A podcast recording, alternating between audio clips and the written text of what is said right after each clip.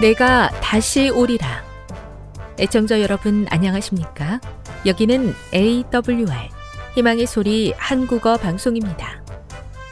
본 방송은 천국 복음을 온 세상에 전파하기 위해 제7일 안식일 예수 재림교회가 설립한 세계 방송망입니다. AWR 희망의 소리는 유럽, 라틴 아메리카, 아프리카, 러시아, 아시아의 방송망을 통해 전 세계에 복음을 전파하고 있습니다. AWR 아시아 희망의 소리 방송국은 한국어 방송을 매일 5시간씩 송출하고 있습니다. 희망의 소리 방송은 인터넷과 스마트폰을 통해서도 언제나 청취하실 수 있습니다. 들으실 수 있는 인터넷 주소는 awr.org입니다. 유튜브로는 AWR 코리아로 검색하시면 됩니다. 이 시간 희망의 소리 한국어 방송과 함께 보람있고 유익한 시간 되시기 바랍니다. 내가 다시 오리라. 여기는 AWR 희망의 소리 한국어 방송입니다. 주파수 안내입니다. 괌에서 송출하는 우리 방송은 한국 표준시로 새벽 1시 30분에 11,955kHz로 새벽 2시 30분에 15,530kHz로 새벽 5시에 9,700kHz로 3회에 걸쳐 송출하고 있습니다. 스리랑카에서 송출하는 우리 방송은 한국 표준시로 새벽 4시에 9,765kHz로 우즈베키스탄에서는 밤 9시에 15,530kHz로 타지키스탄에서는 밤 9시에 15,515kHz로 각각 1시간씩 방송하고 있습니다. 애청자 여러분의 많은 청취 바랍니다.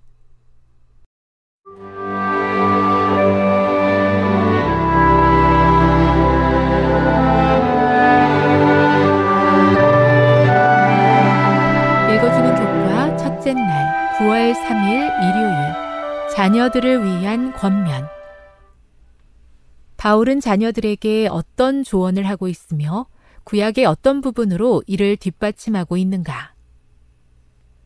자녀들에 대한 바울의 권면을 온전히 이해하려면 번성했던 대도시 에베소의 가정교회에서 그것을 읽는다고 생각해야 한다. 자녀라는 단어는 다양한 연령대를 지칭할 수 있다. 그리스도인의 방식으로는 아버지가 60세가 될 때까지, 로마인의 방식에서는 아버지가 죽을 때까지 자녀가 아버지의 권위 아래 있었다.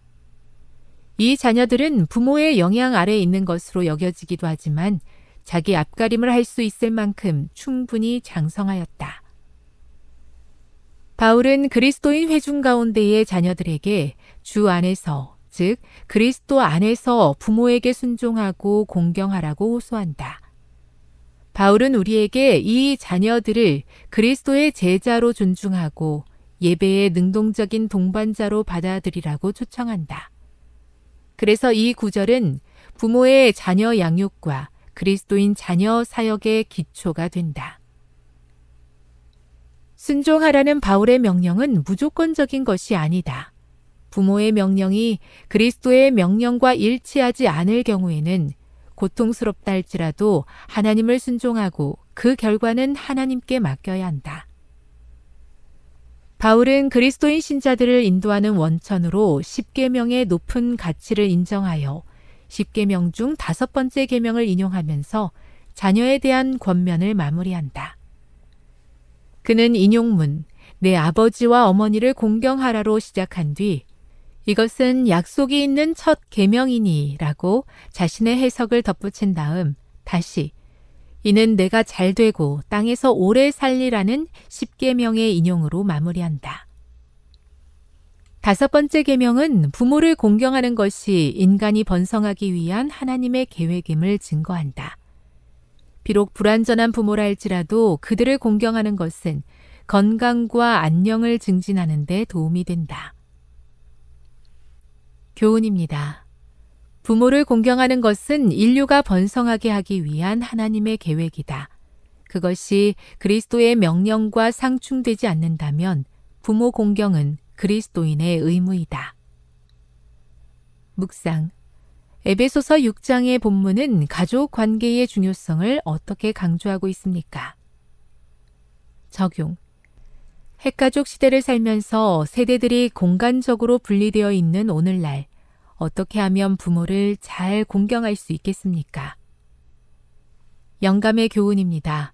그리스도의 임재하심이 가정을 훌륭하게 만든다.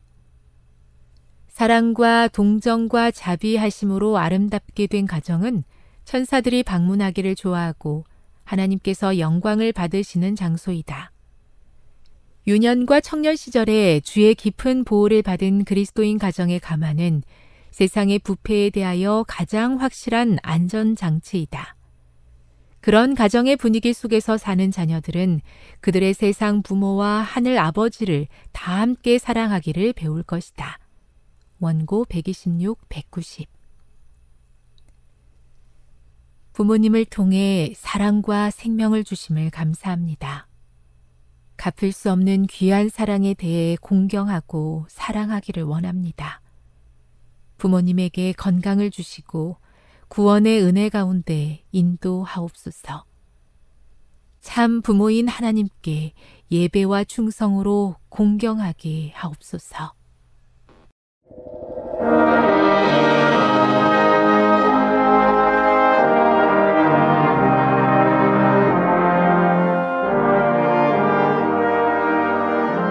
희망의 소리 청취자 여러분, 주 안에서 평안하셨습니까? 방송을 통해 여러분들을 만나게 되어 기쁩니다. 저는 박용범 목사입니다. 이 시간 하나님의 은혜가 우리 모두에게 함께 하시기를 바랍니다. 이 시간에는 마침내 드러난 추악한 우리들의 모습 세 가지라는 제목으로 함께 은혜를 나누고자 합니다. 마침내 드러난 추악한 우리들의 모습 세 가지입니다. 본문은 사무에라 3장 1절로 39절입니다. 사무에라 3장 1절로 39절입니다. 사울의 집과 다윗의 집 사이에 전쟁이 오래매 다윗은 점점 강하여 가고 사울의 집은 점점 약하여 가니라. 다윗이 헤브론에서 아들들을 낳았으되 맏아들은 암논이라. 이스라엘 여인 아히노암의 소생이요. 둘째는 길라압이라 갈멜 사람 나발이 아내 되었던 아비가일이 소생이요.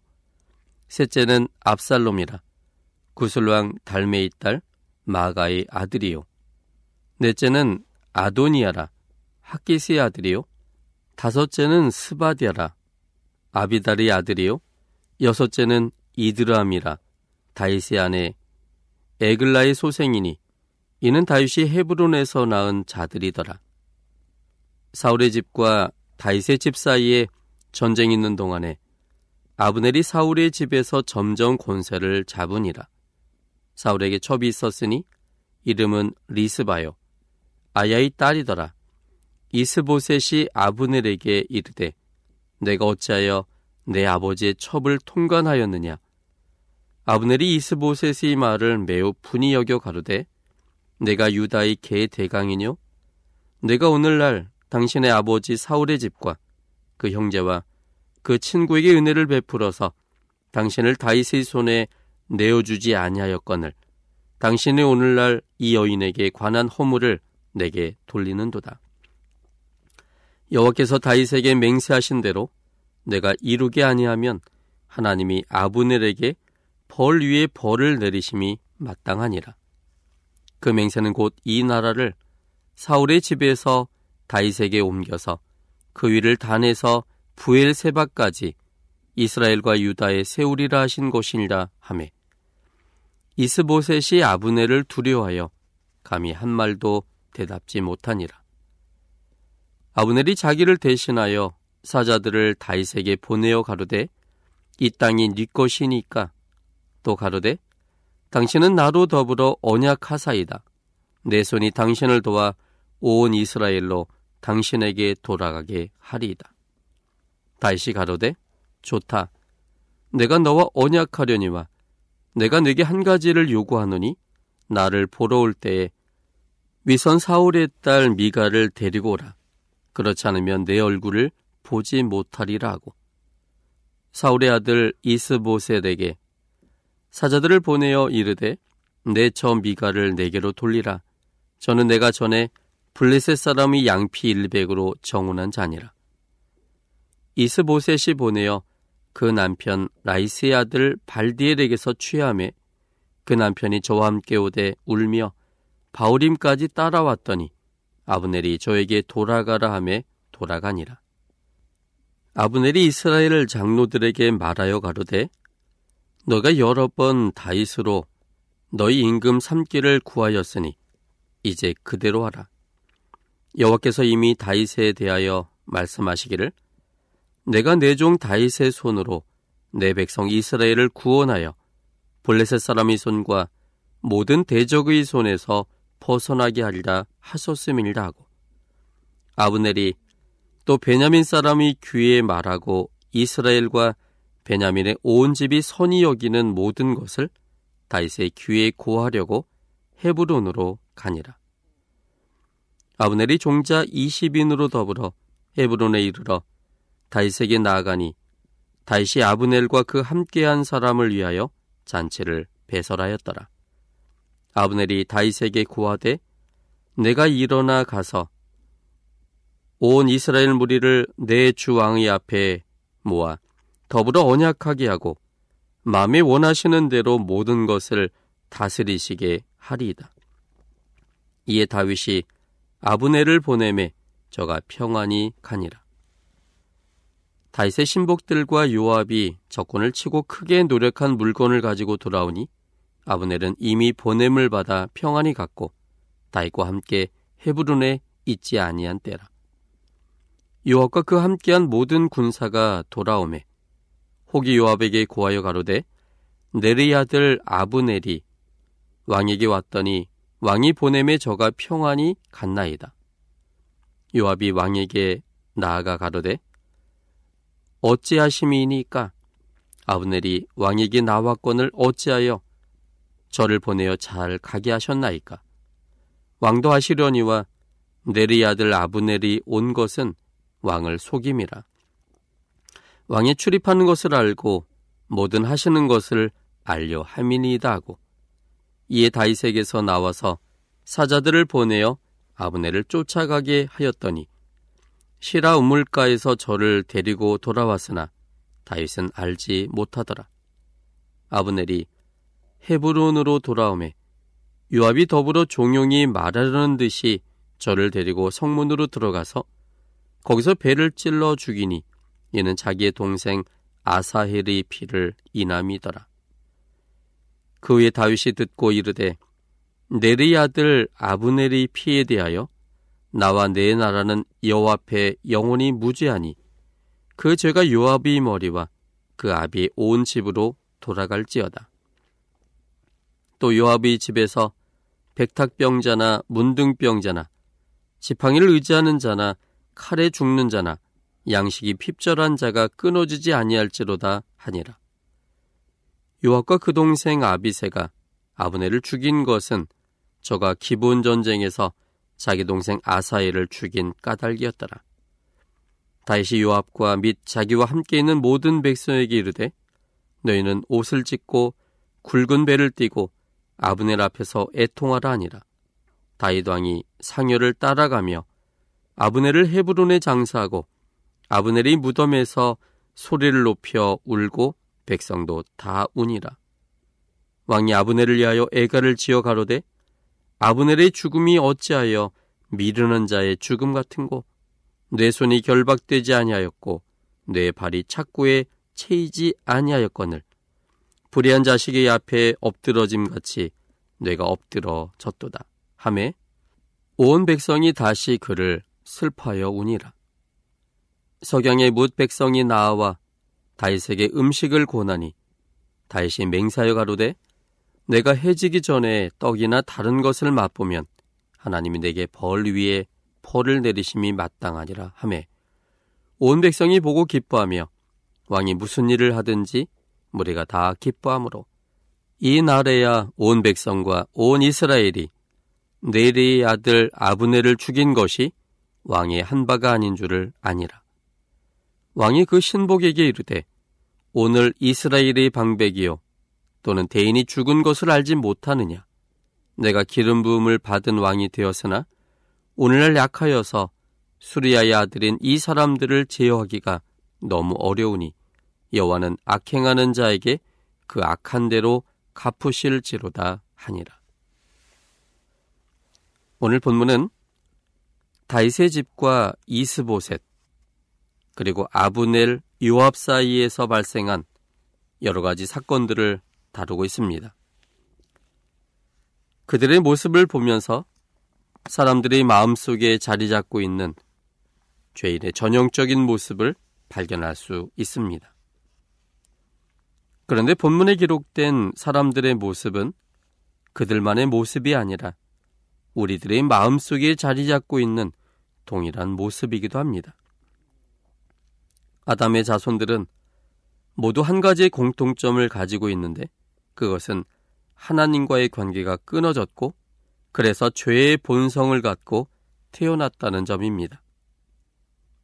이 부분에 대해서는 단 한 명의 예외도 없습니다. 몇 성경절을 좀 살펴보겠습니다. 로마서 3장 10절입니다. 기록한 바 의인은 없나니 하나도 없으며. 로마서 1장 28절로 32절입니다. 또한 저희가 마음에 하나님 두기를 싫어함에 하나님께서 저희를 그 상실한 마음대로 내어버려 두사 합당치 못한 일을 하게 하셨으니 곧 모든 불의, 추악, 탐욕, 악의가 가득한 자요. 시기, 살인, 분쟁, 사기, 악독이 가득한 자요. 수군수군하는 자요 비방하는 자요. 하나님의 미워하시는 자요. 능욕하는 자요. 교만한 자요. 자랑하는 자요. 악을 도모하는 자요. 부모를 거역하는 자요. 우매한 자요. 배약하는 자요. 무정한 자요. 무자비한 자라. 저희가 이 같은 일을 행하는 자는 사형에 해당하다고 하나님의 정하심을 알고도 자기들만 행할 뿐 아니라 또한 그 일을 행하는 자를 옳다 하느니라. 요한복음 8장 44절에 있는 말씀입니다. 요한복음 8장 44절입니다. 너희는 너희 아비 마귀에서 났으니 너희 아비의 욕심을 너희도 행하고자 하느니라. 저는 처음부터 살인한 자요 진리가 그 속에 없으므로 진리에 서지 못하고 거짓을 말할 때마다 제 것으로 말하나니 이는 저가 거짓말장이요 거짓의 아비가 되었음이니라. 오늘 본문의 사람들의 모습이 그 환경과 그 상황이 되지 않아서 감추어져 있을 뿐, 그 환경과 그 상황이 된다면 모든 사람들은 똑같은 모습 그대로를 재현하게 됩니다. 그렇다면 감추어져 있지만 드러날 수밖에 없는 우리 속에 있는 추악한 죄의 모습들은 어떤 것이 있을까요? 본문을 통해 생각해 보고자 합니다. 첫째는 우리는 이기심에 사로잡힌 사람들입니다. 우리는 이기심에 사로잡힌 사람들입니다. 본문은 사무엘하 3장 2절로 5절, 또 13절로 16절, 28절로 29절, 31절로 37절입니다. 2절 5절 말씀을 먼저 보겠습니다. 다시 헤브론에서 아들들을 낳았으되 맏아들은 암논이라. 이스라엘 여인 아히노암의 소생이요. 둘째는 길르압이라. 갈멜 사람 아내 되었던 아비가일의 소생이요. 셋째는 압살롬이라. 그술왕 달메의 딸 마아가의 아들이요. 넷째는 아도니야라. 학깃의 아들이요. 다섯째는 스바댜라. 아비달의 아들이요. 여섯째는 이드르암이라. 다윗의 아내 에글라의 소생이니 이는 다윗이 헤브론에서 낳은 자들이더라. 그리고 13절로 16절입니다. 다윗이 가로되 좋다 내가 너와 언약하려니와 내가 내게 한 가지를 요구하노니 나를 보러 올때 위선 사울의 딸 미가를 데리고 오라. 그렇지 않으면 내 얼굴을 보지 못하리라고. 사울의 아들 이스보셋에게 사자들을 보내어 이르되 내 저 미가를 내게로 돌리라. 저는 내가 전에 블레셋 사람의 양피 일백으로 정혼한 자니라. 이스보셋이 보내어 그 남편 라이스의 아들 발디엘에게서 취함해 그 남편이 저와 함께 오되 울며 바울임까지 따라왔더니 아브넬이 저에게 돌아가라 하매 돌아가니라. 28절 29절입니다. 그 후에 다윗이 듣고 이르되 네리 아들 아브넬의 피에 대하여 나와 내 나라는 여호와 앞에 영원히 무지하니 그 죄가 요압의 머리와 그 아비의 온 집으로 돌아갈지어다. 또 요압의 집에서 백탁병자나 문둥병자나 지팡이를 의지하는 자나 칼에 죽는 자나 양식이 핍절한 자가 끊어지지 아니할지로다 하니라. 31절로 37절입니다. 다시 요압과 및 자기와 함께 있는 모든 백성이 이르되 너희는 옷을 찢고 굵은 배를 띠고 아브넬 앞에서 애통하라 하니라. 다윗 왕이 상여를 따라가서 아브넬을 헤브론에 장사하고 아브넬의 무덤에서 소리를 높여 울고 백성도 다 우니라. 왕이 아브넬을 위하여 애가를 지어 가로되 아브넬의 죽음이 어찌하여 미르는 자의 죽음 같은고 내 손이 결박되지 아니하였고 내 발이 착고에 채이지 아니하였거늘 불의한 자식의 앞에 엎드러짐 같이 뇌가 엎드려 졌도다 하매 온 백성이 다시 그를 슬퍼하여 우니라. 석양에 못 백성이 나와 다윗에게 음식을 고나니 다시 맹사여 가로되 내가 해지기 전에 떡이나 다른 것을 맛보면 하나님이 내게 벌 위에 벌을 내리심이 마땅하니라 하매 온 백성이 보고 기뻐하며 왕이 무슨 일을 하든지 우리가 다 기뻐함으로 이날에야 온 백성과 온 이스라엘이 네리 아들 아브네를 죽인 것이 왕의 한 바가 아닌 줄을 아니라.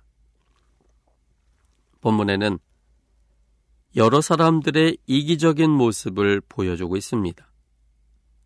처음 보여진 사람은 다윗입니다.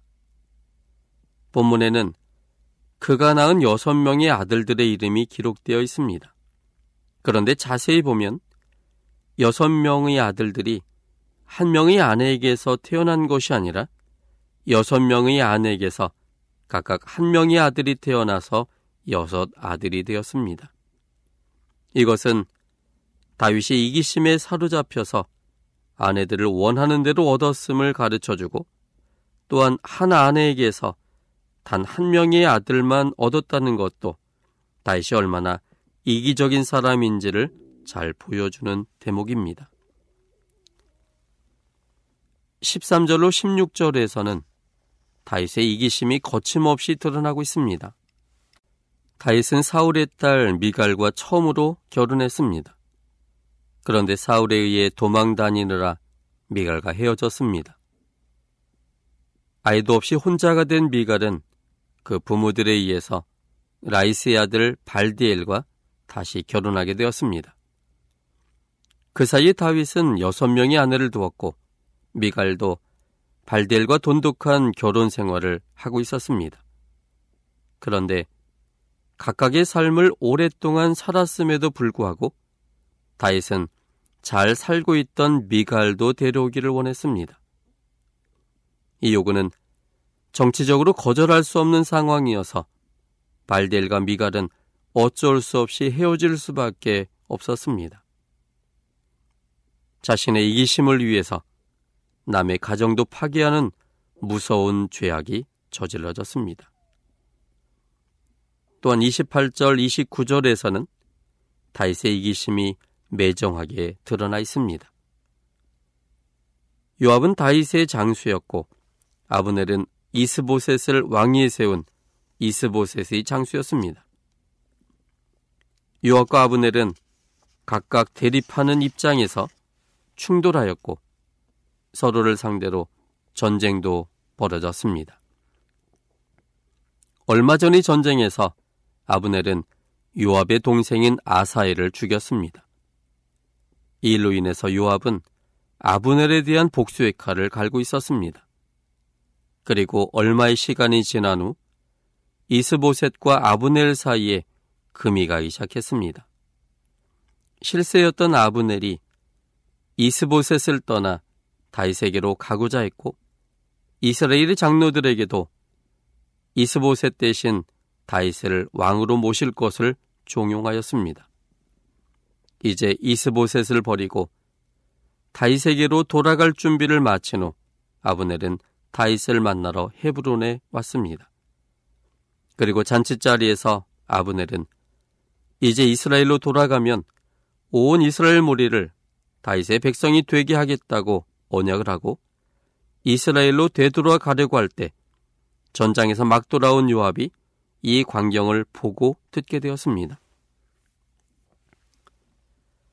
되돌아가는 아브넬을 헤브론으로 다시 오라고 명령한 후 아브넬이 헤브론에 돌아오자 요압은 아브넬과 말하는 것처럼 하다가 칼로 죽여버렸습니다. 요압이 아브넬을 죽였다는 소식을 듣자마자 다윗이 한 일은 자신을 보호하는 것이었습니다. 요압이 한 일은 자기 부하이므로 자신이 책임져야 함에도 불구하고 다윗은 요압과 확실한 선을 그었습니다. 자신을 위해서 목숨 걸고 충성을 다한 요압을 그 사건으로 단칼에 선을 그었습니다. 다윗의 이기심이 매정함으로 드러난 사건이었습니다. 또한 31절부터 37절에서는 다윗의 이기심이 교묘히 위장되어 드러나고 있습니다. 요압에 의해서 아브넬이 죽었을 때 다윗은 애도했습니다. 그 모습이 31절로 32절에 기록되어 있고 33절부터 34절에서는 애가까지 지었고 35절에서는 음식도 거절하는 모습을 연출하였습니다. 상대편 장수의 죽음에 다윗이 그토록 슬퍼했던 이유가 무엇이었을까요? 그것은 백성들이 혹시 아브넬의 죽음에 오해하여 자신의 정치적 입지가 약화될 것을 두려워한 이기심에서 나온 교묘한 재수추어였던 것입니다. 이기심은 하나님을 떠난 모든 사람들의 모습입니다. 이기심은 학습되어진 것이 아닌 선천적입니다. 이기심은 사랑이신 하나님과의 관계가 끊어졌을 때 바로 실행되었던 죄의 본성입니다. 창세기 3장 12절로 13절까지 있는 말씀입니다. 아담이 가로되 하나님이 주셔서 나와 함께하게 하신 여자 그가 그 나무 실과를 내게 주므로 내가 먹었나이다. 여호와 하나님이 여자에게 이르시되 내가 어찌하여 이렇게 하였느냐 여자 가로되 뱀이 나를 꿰므로 내가 먹었나이다. 하나님과의 관계가 끊어지자 그들은 자기를 보호하기 위하여 남편이었던 아담은 그 아내에게 책임을 전가했고 여자는 또 하나님 만들어주신 뱀에게 전가하고 있습니다. 그러므로 이기심은 우리 속에 깊이 간직되어진 본성입니다. 이기심이 발동할 환경과 상황이 되면 곧바로 나오는 언제나 우리 속에 잠복 죽인 본성입니다. 우리 스스로는 우리의 이기심을 없앨 수가 없습니다. 되돌아서면 후회할지언정 그 앞에서는 이기심으로 행동할 수밖에 없는 연약한 사람들입니다. 이기심을 위해서는 상상을 초월하는 일까지도 행할 수 있습니다. 입다는 사사였지만 열등의식에 사로잡혀 있던 사람이었습니다. 입다는 큰 용사였지만 그의 어머니가 기생이었으므로 온갖 서름을 받고 자랐습니다. 그래서 그는 장성할 때쯤에 가출을 합니다. 그가 가출을 하자 잡류들이 모여들기 시작하였습니다. 이후 암몬 자손이 이스라엘을 침략하였습니다. 그러자 이스라엘의 장로들이 입다를 불러 군대의 장관이 되기를 요청하였습니다. 입다는 그 요청을 받아들이면서 하나님께 한 가지 서원을 했습니다. 그 서원이 무엇인지는 사사기 11장 30절로 31절에 기록되어 있습니다. 사사기 11장 30절 그리고 31절에 있는 말씀을 함께 보겠습니다. 그가 여호와께 소원하여 가로되 주께서 과연 안몬 자손을 내 손에 붙이시면 내가 안몬 자손에게서 평안히 돌아올 때 누구든지 내 집 문에서 나와서 나를 영접하는 그는 여호와께 돌릴 것이니 내가 그를 번제로 드리겠나이다 하니라. 입다이 서원은 잘못된 서원이며 자신의 이기심에서 나온 서원이었습니다. 입다는 자신의 입지를 한 번에 뒤바꿀 수 있는 암문과의 전쟁에서 꼭 승리하고 싶은 이기심에서 무리한 서원을 한 것이었습니다. 그의 서원으로 인해 그의 딸이 죽게 된 것입니다. 자신의 이기심을 위해서 누군가가 희생되는 것도 전혀 문제가 없다고 생각할 만큼 이기심은 무서운 것입니다. 우리들의 삶은 크고 작고의 문제만 있을 뿐 그 기본 바탕에는 이기심이 깔려 있습니다. 교회 내에서도 이기심은 팽배합니다. 이 문제를 해결하지 않고서는 바른 신앙을 하기 어렵습니다. 반석 대신 예수님 위에 우리 자신이 깨어지지 않으면 우리 자신이 멸망하고 맙니다. 마태음 21장 44절에 있는 말씀입니다. 마태음 21장 44절 이 돌 위에 떨어지는 자는 깨어지겠고 이 돌이 사람 위에 떨어지면 저를 가루로 만들어 흩트리라 하시니 이기심으로 살아가는 것은 큰 노력이 필요 없습니다. 본성이 이기적이므로 자연스럽게 이기적으로 삽니다. 그래서 이기심을 제어하기가 너무나 어렵습니다. 예수님께서 부자 법관에게 그 속에 있는 이기심을 제거해야 됨을 말씀하셨을 때 부자 법관은 예수님을 따르는 것을 포기하였습니다. 그리고는 부자는 천국에 들어가기가 어렵다고 말씀하셨습니다. 그렇게 말씀하신 이후에 곧바로 우리 주님은 부자가 천국에 들어가는 방법을 말씀해 주셨습니다. 그것은 무엇일까요? 마태음 19장 26절에 있는 말씀입니다. 마태복음 19장 26절입니다. 예수께서 저희를 보시며 가라사대 사람으로는 할 수 없으되 하나님으로서는 다 할 수 있느니라.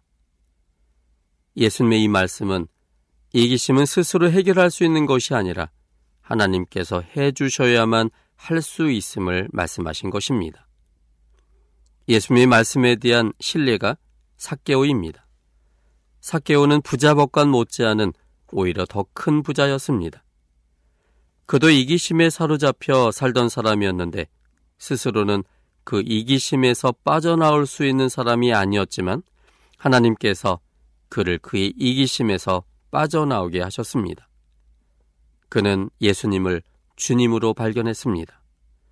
그의 출발점이 되시고 그의 모든 것이 되는 분으로서 예수님을 발견하게 되었을 때 그의 이기심이 조절이 되었습니다. 그렇다면 부자 법관은 왜그 이기심을 조절할 수가 없었을까요? 그것은 그가 예수님을 그의 모든 것이 되시는 주님으로 받아들이지 않고 배울 점이 있는 존경하는 선생님으로서만 인식하였기 때문입니다. 마태음 19장 16절에 보면 어떤 사람이 죽게 와서 가로되 선생님이여 내가 무슨 선한 일을 하여야 영생을 얻으리까 부자 법관은 예수님을 자신의 창조주로서 인정한 것이 아니라 그저 배울 점이 있는 존경하는 선생님으로서만 인식하고 있었습니다. 선생님은 자신의 생명과 그의 일생에 대해서 상관이 없는 사람입니다. 그러므로 존경은 하지만 자신의 생명과 필요는 스스로 알아서 처리해야 할 것 같은 생각에 자신이 가진 재물에 집착할 수밖에 없었던 것입니다. 하나님께서 나의 시작점이고 나의 모든 것이 되신다는 사실을 받아들일 때만 하나님께서 나를 책임지실 것이라는 확신 속에 우리의 이기심에서 자유로워지기 시작합니다. 우리의 이기심 문제를 위해서 기도해야 합니다. 우리의 이기심 문제를 조절하지 못하면 하나님을 창조주로서 제대로 믿는 것이 아닙니다. 우리의 재물이 하나님 안에서 잘 사용되어지도록 기도해야 합니다. 교회 증언이 이 말씀에 자주자주 올바른 재물의 사용을 말씀하셨습니다. 사단의 올매에 빠지기 쉬운 이웃거리가 될 수 있습니다. 자녀들에게 잘못 맡겨지면 잘못된 결과들을 초래합니다. 기도함으로 우리의 이기심 문제를 극복하고 더 나아가 우리의 재물이 올바로 사용되어 내 자신의 신앙이 튼튼해지고 하나님의 사업이 흥왕되도록 해야 할 것입니다. 지금 여러분께서는 AWR 희망의 소리 한국어 방송을 듣고 계십니다.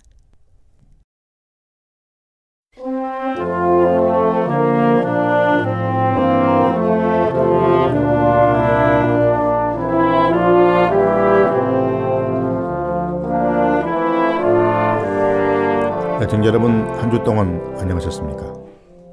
하나님의 평강이 임하기를 기원합니다. 한국연합회 성경연구소장 임봉경 목사입니다. 이 방송을 들으시는 애청자 여러분 모두를 주님의 이름으로 환영합니다. 오늘도 여러분에게 하나님의 기하신 사랑과 예수 그리스도의 한없는 은혜와 진리의 성령의 깊은 감동이 함께 하시기를 기원합니다. 예, 지난 시간에 말씀드린 대로 오늘은 재림교회가 정부 지원을 받아서는 안 되는가라는 대단히 논쟁적이고 민감한 문제를 살펴보겠는데요. 예, 결론적으로 말씀드리면 엘렌 화이트의 글에서 구체적으로 교회 건축을 위한 정부 보조나 또 다른 정부 지원에 대한 언급을 발견할 수는 없습니다. 하지만 그녀는 정부로부터 땅을 원조받는 것에 대해서 쓴 적이 있습니다. 이 점에 대한 주된 진술들은 목사와 복음 교역자에게 보내는 증언 197쪽에서 203쪽에 자세히 써 있습니다. 자, 이 문제에 대해서 다, 자세한 내용을 알기를 원하는 사람들은 그 복음 교역자에게 보내는 증언을 살펴보시기 바랍니다. 그 중에서 발췌한 매우 중요한 인용문을 몇 개를 살펴보겠습니다. 그대는 이방인이나 이교도에게서 기증받는 일의 타당성에 대해 질문하이다. 그 질문은 잘못된 것이 아니다. 그러나 나는 그대에게 세상을 소유하고 계시는 분은 누구인가? 누가 가옥과 토지의 진정한 소유주인가? 그분은 하나님이 아닐까라고 묻고 싶다. 그분께서는 사람의 손에 맡기신 많은 것을 이 세상에 갖고 계시는데 그것을 통해 배고픈 이들에게 음식이 헐벗은 이에게 의복이 정치 없는 이들에게 거처가 제공된다. 만일 우리가 현명하게 접근하여 그렇게 하는 것이 그들에게 특권이 될 기회를 주게 된다면 주님께서는 세상 사람 심지어는 우상 숭배자까지도 감동시키셔서 사업을 지원하기 위하여 그들의 재물을 바치도록 하신다. 그들이 드리려고 하는 것을 우리가 받는 것은 특권이다. 우리는 높은 지위에 있는 사람들과 친해져야 한다. 뱀처럼 지혜롭고 비둘기처럼 순결하게 행함으로 우리는 그들에게서 편의를 얻을 수 있을 것이다. 하나님께서 그분의 백성을 위해 많은 것들을 하도록 그들의 마음을 감동시키실 것이다.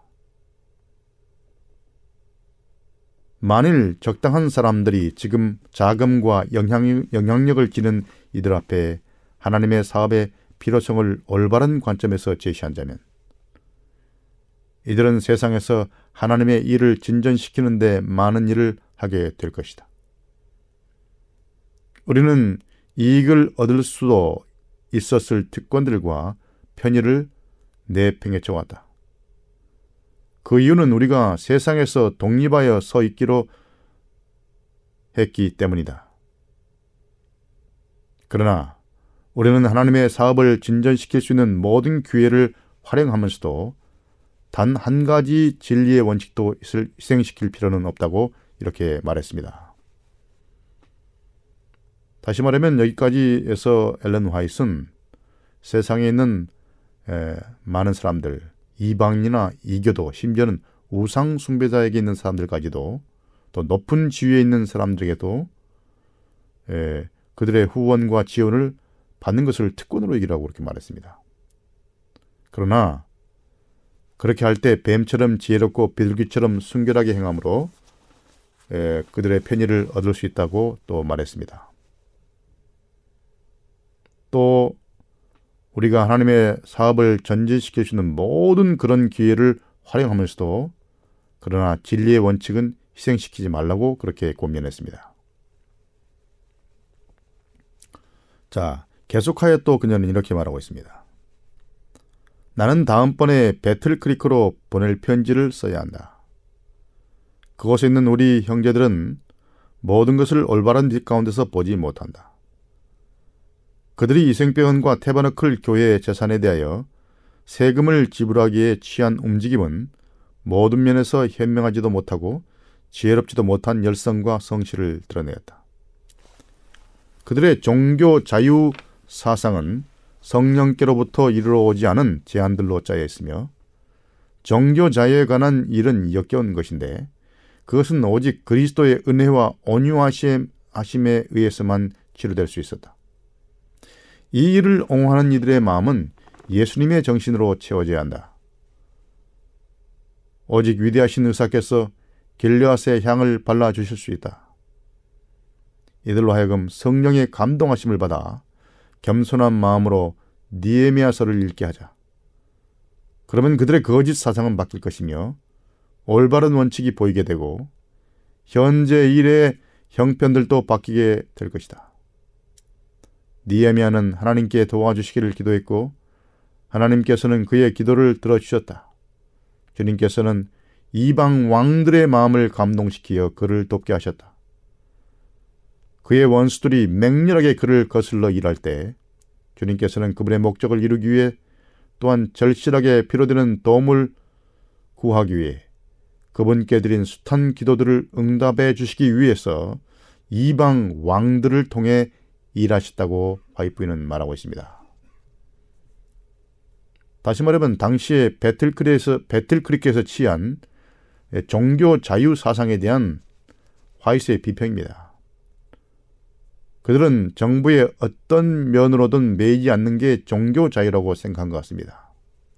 그래서 정부 보조나 그들의 도움을 거절하고 완전히 독립하는 것이 종교 자유라고 생각한 것 같습니다. 그러나 화이트는 그들에게 니에미아서를 읽으라고 추천하면서 당시에 니에미아가 하나님과 세상 권력의 도움을 받아 예루살렘 성을 중건한 점을 지적하고 있습니다. 이방 왕들을 통해서 역사하신 여러 사례를 지적하면서 그런 도움들을 지려, 지혜롭게 받을 것을 시사하고 있는 그런 대목입니다. 에, 그녀는 또 계속해서 이렇게 말하고 있습니다. 여기서는 분명한 입장을 제시하고 있습니다. 주님께서는 그분의 백성들을 위해서 아직도 왕들과 통치자들의 마음에 역사하고 계신다. 현재 얘기를 하고 있는 거죠. 따라서 종교 자유 문제에 대하여 깊은 관심을 갖고 있는 이들은 어떠한 호의도 거절하지 않는 것이 합당하며 또한 하나님께서 그분의 사업을 위해 사람들을 감동시켜 주도록 하신 도움을 거절하지 말아야 한다 라고 역설하고 있습니다. 또 계속해서 이렇게 말합니다. 우리는 바로 이 문제에 대한 모본들을 하나님의 말씀 속에서 찾을 수 있다. 페르시아 왕 고레스는 자기 왕국 전역에 다음과 같이 기록한 조서를 보고했다. 바사왕 고레스는 말하노니 하늘의 신 여호와께서 세상 만국으로 내게 주셨고 나를 명하사 유다 예루살렘 전을 건축하라 하셨나니 이스라엘의 하나님은 참신이라 너희 중에 무릇 그 백성된 자는 다 유다 예루살렘으로 올라가서 거기 있는 여호와의 전을 건축하라 너희 하나님이 함께 하시기를 원하노라라고 포고령을 내렸습니다. 그래서 화이트는 이런 관점에서 이렇게 또 말했습니다. 이스라엘 주 하나님께서는 그분의 재물을 불신, 불신자들의 수중에 놓아 주셨지만 그것들은 타락한 세상을 위해서 이루어져야 할 사업을 행하기 위해 사용되어야만 한다. 이러한 선물들의 통로 역할을 하는 매개자들은 진리가 전파되어 나갈 수 있는 길을 열 수 있다. 그들은 사업에 전혀 호의도 갖고 있지 않으며 그리스도를 전혀 믿지 않고 그분의 말씀을 전혀 행하지 않을지도 모른다. 그러나 그것 때문에 그들의 선물을 그들의 지원을 거절해서는 안 된다라고 명백히 밝히고 있습니다. 여기서 엘렌 화이스의 말한 입장과 태도는 분명합니다.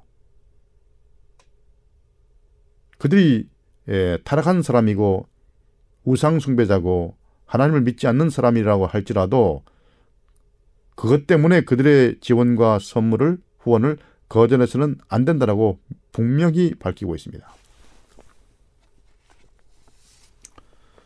예, 그러나 지금까지 교, 재림교회 안에는 어떤 극단적인 사람들은 정부로부터 일체 보조나 지원을 받지 말아야 한다고 강력하게 주장하는 무리가 있어 왔습니다.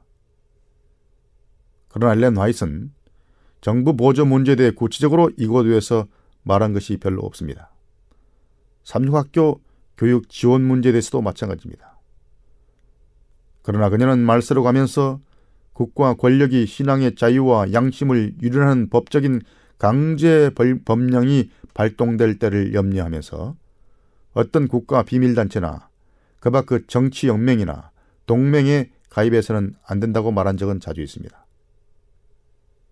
그러나 이런 에, 재정적 지원을 무조건적으로 절대적으로 거절하는 식의 권면을 한 적은 없습니다.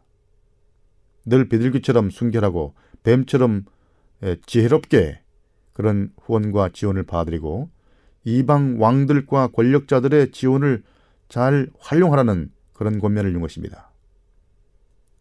그러므로 에, 엘렌 와이스의 글들을 극단적으로 보고 어떤 국부적인 진술들을 자기들 식에 맞게 아전 인식적으로 인용하는 그리고 그렇게 해석하는 것은 좋지 못한 것입니다. 전체적으로 그림을 보고 어떻게 이해하고 적용해야 할지 상황에 따라 어떻게 처신해야 할지를 지혜롭게 해야 됩니다. 극단적인 것은 늘 피해야 되는 것입니다. 네, 그럼 다음 질문으로 넘어가 보겠습니다. 이제부터는 종말과 관련된 질문들을 살펴보겠는데요. 그리스도께서 1884년 이전에 재림하실 수도 있었는가라는 질문입니다. 엘렌 와이시 백성들이 저들의 의미를 다했더라면 그리스도께서 그때 재림하실 수도 있었다고 말한 1884년 이전의 진술을 알고 싶은데요. 그녀가 그렇게 말한 적이 있는지요? 맞습니다. 그녀가 그렇게 말한 적이 있습니다. 여기 그것과 관련된 몇, 언급이 몇 가지 있습니다. 먼저 교회중은 2권 194쪽입니다. 1868년에 기록된 것인데요. 어둠의 긴 밤은 참기 힘든 것이지만 자비 때문에 아침이 지체되고 있다. 왜냐하면 주인이 오신다면 준비되지 않은 사람들이 너무도 많을 것이기 때문이다. 하나님의 백성이 망하는 것을 원치 않으시는 그분의 뜻 때문에 이토록 오래 지체되는 것이다. 자, 이미 올 수도 있었지만 다시 어, 그분의 오심이 지체되는 것은 준비되지 않은 사람들이 많기 때문에 그분의 자비 때문에 그런다고 말한 것입니다. 예, 가래법은 기별 제1권 67, 68쪽에는 이렇게 되어 있습니다. 하나님의 천사들은 인류에게 보내는 저들의 기별을 통해서 때가 심히 가까웠음을 증거하고 있다. 나에게도 항상 그 같은 기별이 제시되었다. 이 기별을 받은 초기에 우리가 기대하였던 것보다 때가 오래 지체된 것은 사실이다. 우리가 기대했던 만큼 주님께서 속히 나타나지 않으셨다. 그렇다고 해서 주님의 말씀이 믿을 수 없는 것이 되었는가? 결코 그렇지 않다.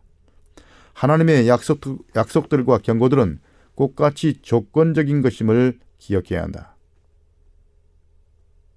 하나님께서는 당신의 백성들에게 이 지상에서 완성해야 할 사업을 맡기셨다.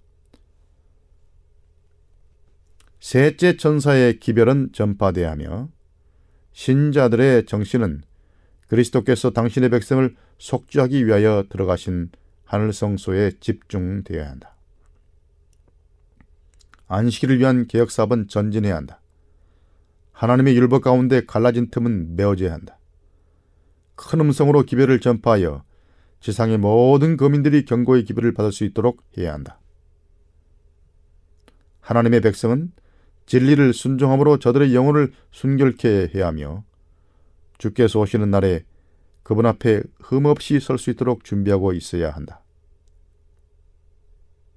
만일 재림 신조들이 1844년의 대실망 이후에 저희 믿음을 지키고 밝혀지기 시작하는 하나님의 섭리를 연합된 정신으로 따르며 셋째 천사의 기별을 받아들이고 성령의 능력으로 그 기별을 온 세상에 전파했더라면 저들은 이미 하나님의 구원을 보았을 것이며 주께서는 그들의 노력과 함께 큰 능력을 베풀었을 것이고 사업은 이미 끝났을 것이며 그리스도께서는 그 즉시 보상받아야 할 당신의 백성을 영접하기 위해 오셨을 것입니다. 라고 천명했습니다. 그러니까 이 진술들을 분명히 보면은 예, 조건적입니다. 그 당시에 올 수 있었지만 정권이 이루어지지 않았기 때문에 백성들 편에서 준비가 되지 않았기 때문에 셋째 천사 사업과 관련된 일들이 아직도 남아 있었기 때문에 재림이 지체되고 그 약속이 실현되지 않았다는 것을 말하고 있는 것입니다. 자, 그러면 오늘 여기까지 하고요. 다음 시간까지 여러분 평안하시길 바랍니다. 다음 시간에 또 뵙겠습니다. 여러분 안녕히 계십시오.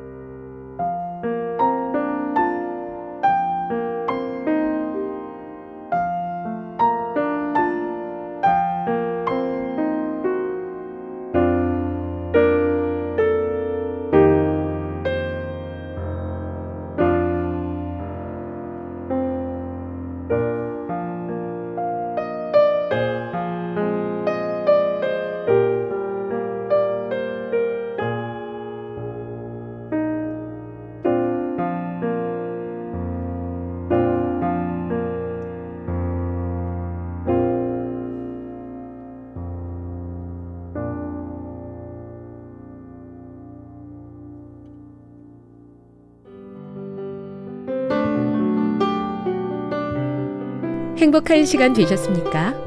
지금까지 여러분께서는 AWR 희망의 소리 한국어 방송을 청취하셨습니다. 방송을 청취하시고 문의를 원하시는 분은 우편번호 02461 대한민국 서울시 동대문구 이문로 1길 11 희망의 소리 방송부 앞으로 편지나 엽서를 보내주시거나 지역번호 02-3299-5296에서 8번으로 전화 주시기 바랍니다. 지금까지 함께 해주신 애청자 여러분들께 감사드립니다. 애청자 여러분, 다음 이 시간까지 하나님 안에서 늘 평안하십시오. 감사합니다. 내가 다시 오리라. 여기는 AWR 희망의 소리 한국어 방송입니다.